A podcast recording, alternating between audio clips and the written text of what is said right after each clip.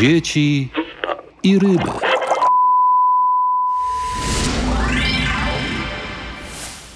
To jest wydarzenie epokowe. Można powiedzieć, że właściwie po tej wizycie Xi Jinpinga w Moskwie obudziliśmy się już w nowej rzeczywistości. Prezydent Andrzej Duda na przestrzeni ostatnich kilku lat stara się utrzymywać poprawne relacje z Chinami. Myślę, że być może to Pekin niektóre zjawiska i polskiemu prezydentowi wytłumaczyć. Tak politolog dr Mateusz Piskorski ocenia znaczenie trzydniowego pobytu w rosyjskiej stolicy przywódcy Chin dla dalszego rozwoju relacji polsko-chińskich. Wizyta przywódcy Chin w Moskwie przykuła uwagę całego świata. Spotkanie dwustronne było transmitowane przez czołowe zagraniczne stacje telewizyjne. Eksperci analizowali każdy ruch, język ciała, przypadkowe spojrzenia i liczbę uścisków dłoni. Na różne głosy komentowały przebieg i wyniki spotkania Xi Jinpinga z Władimirem Putinem, którzy w swoich wystąpieniach zwracali uwagę na ogromne znaczenie równości i sprawiedliwości dla wszystkich narodów świata. Przy tym starannie pomijali milczeniem podpisane wspólne dokumenty o planach współpracy gospodarczej do 2030 roku oraz o planach pogłębienia partnerstwa w takich dziedzinach jak energetyka, transport, sztuczna inteligencja, eksploracja Arktyki i przestrzeni kosmicznej. Zachodnie media jako główny wynik wizyty chińskiego przywódcy w Moskwie podają narastające obawy z powodu zbliżenia Rosji i Chin. The Wall Street Journal zauważa, że wizyta Xi Jinpinga pokazała wspólny interes Rosji i Chin, aby rzucić wyzwanie porządkowi świata prowadzonemu przez USA i ich sojuszników. Na antenie stacji CNN rzecznik Białego Domu John Kirby nie powstrzymywał się. Są to dwa narody, które irytuje hegemonia USA. Nie lubią grać według zasad i chcą rzucić wyzwanie Stanom Zjednoczonym. To jest małżeństwo z rozsądku, a nie z miłości. To dwa kraje, które nie mają do siebie dużego zaufania, ale mają wspólnego wroga Zachód, powiedział Kirby. Jak podkreśliła rzeczniczka prasowa rosyjskiego MSZ Maria Zacharowa, Zachód ogarnęła złość i banalna zazdrość. A jak oceniło pobyt przywódcy Chin Xi Jinpinga w Moskwie polskie kierownictwo? Wyraźnie powiedział to szef polskiego rządu Mateusz Morawiecki. Podkreślił, że wizyta ta napawa nas niepokojem, bo oś Chiny-Moskwa jest niebezpieczna i staramy się przekonywać Chiny, aby nie wspierały Rosji w jej agresywnej polityce międzynarodowej. Polskie media nie podawały zbyt dużo informacji, a tym bardziej szczegółów. Temat w ogóle umyka uwagi większości polskich autorów, mówi Mateusz Piskorski. Ta reakcja jest jak zwykle tylko i wyłącznie powtórzeniem po pierwsze tej narracji, która się pojawia w mediach ukraińskich, amerykańskich i szeroko rozumianych zachodnich mediach głównego nurtu, bez przemyślenia, bez jakichkolwiek własnych wniosków. A po drugie jest to narracja, która wynika z myślenia życzeniowego, to znaczy narracja zakładająca że Chiny mają jakiś przemożny wpływ i podporządkowały sobie Rosję, że Rosja nie jest samodzielnym graczem. Przewodniczący Chińskiej Republiki Ludowej przybył do Moskwy trzydniową wizytę, że zostały podpisane porozumienia. Te porozumienia w ogóle nie są w polskich mediach. Zakres współpracy gospodarczej i te obroty, które mają sięgnąć w tym roku wartości 200 miliardów dolarów też nie, nie są omawiane. Polskie media nie analizują, polskie media przystosowują komunikat do z góry założonej tezy. Bardziej obiektywni dalekowzroczni analitycy rozumieją, że tak naprawdę główną ideą tej wizyty przywódcy Chińskiej Republiki Ludowej był przykład komunikacji i wzajemnego szacunku, jakie dali liderzy obu mocarstw. Wicedyrektor Ośrodka Studiów Wschodnich Jakub Jakubowski zwraca uwagę na czas trwania wizyty. Uważa, że wizyta jest bardzo długa jak na praktykę dyplomatyczną i w samej tej długości zawiera się główny przekaz, który Chińczycy chcieli wysłać zarówno do samej Rosji, jak i do reszty świata. Przekaz taki, że rozwój relacji z Rosją w tym konkretnym momencie dziejowym jest dla nich absolutnym priorytetem. I to jest jedna z rzeczy, które wprost zostały wyrażone przez Xi Jinpinga. Xi Jinping podkreślił, że konsolidacja i rozwój relacji z Rosją teraz jest wynikiem strategicznej decyzji Chińskiej Republiki Ludowej, która opiera się na fundamentalnych interesach Chin. To są bardzo ważne słowa w kontekście tego momentu, w którym jesteśmy, tak w obszarze samej wojny na Ukrainie, jak i do tej rosnącej konfrontacji i podziału świata na bloki, które widzimy. Stanach Zjednoczonych usłyszano sygnał i zapowiedziano kolejny pakiet pomocy dla Ukrainy oraz zamiar niedopuszczenia do zawieszenia broni. Oczywiście bez tematu Ukrainy nie dało się obejść. Chiny są autorem planu pokojowego w sprawie rozwiązania konfliktu.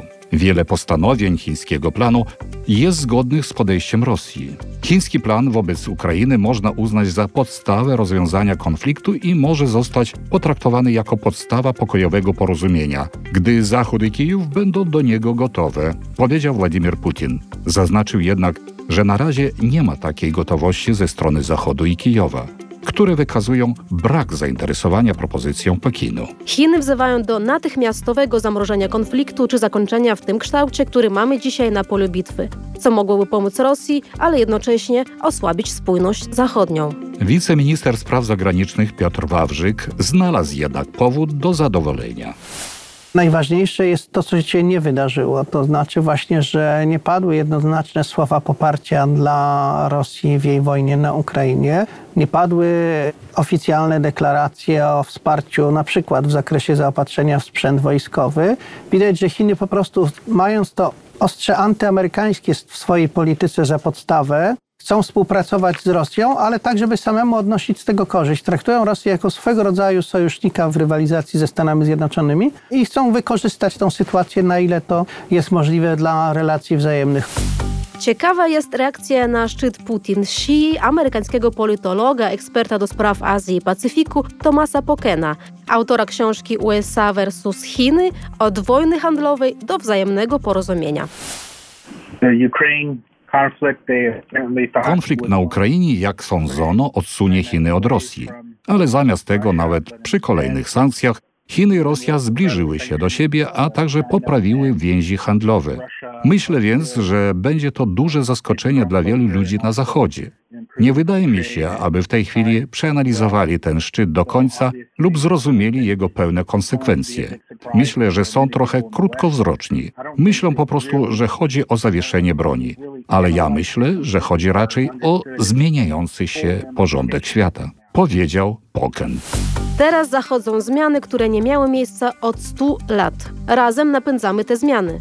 Takie słowa skierował Xi Jinping do Putina na pożegnanie. O nadchodzących zmianach świadczy chociażby zapowiedź prezydenta Putina dotycząca przejścia w rozliczeniach w handlu międzynarodowym z dolara i innych walut na chińskiego juana. I to nie tylko w handlu rosyjsko-chińskim.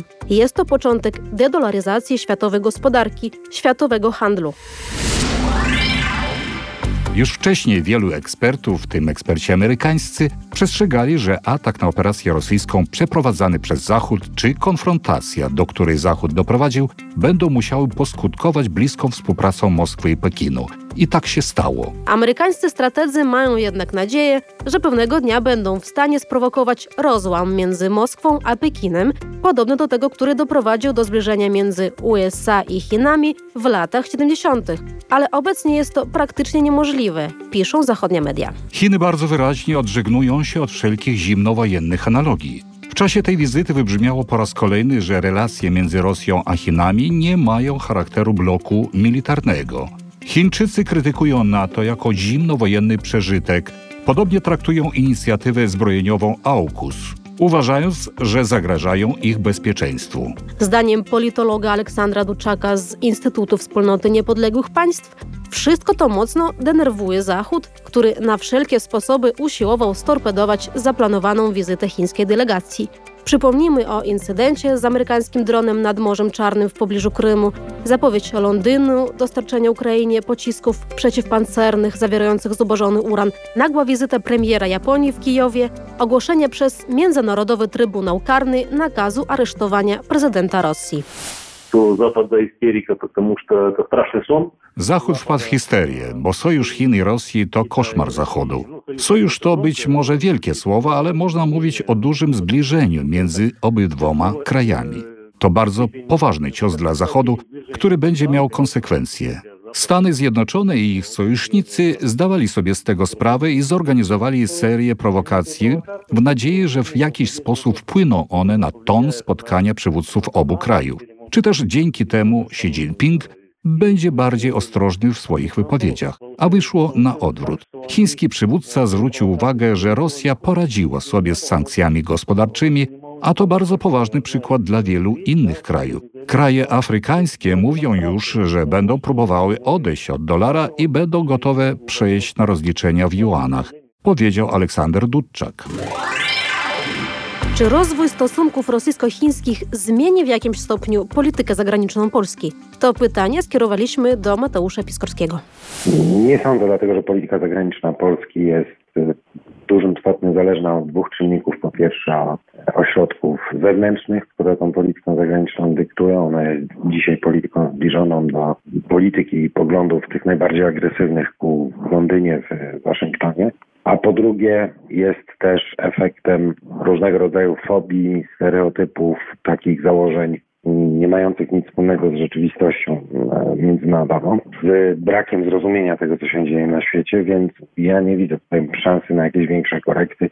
Ja myślę, że niektórzy ludzie, w, decydenci w Polsce zdają sobie sprawę z tego, co się dzieje, natomiast problem polega po prostu na tym, że są zakładnikami tej sytuacji, czyli tego uzależnienia od ośrodków zewnętrznych. Zdanie Mateusza Piskorskiego podziela poseł Konfederacji na Sejm Janusz Korwin-Mikke, jak zwykle lakoniczny i rzetelny. Obawiam się, że polska polityka jest całkowicie sterowana przez Stany Zjednoczone, w związku z czym y, to raczej trzeba pytać w Waszyngtonie, a nie w Warszawie. Był to kolejny odcinek podcastu Dzieci Sejm ryby głosu nie mają. Jak zwykle lakoniczny i rzetelny.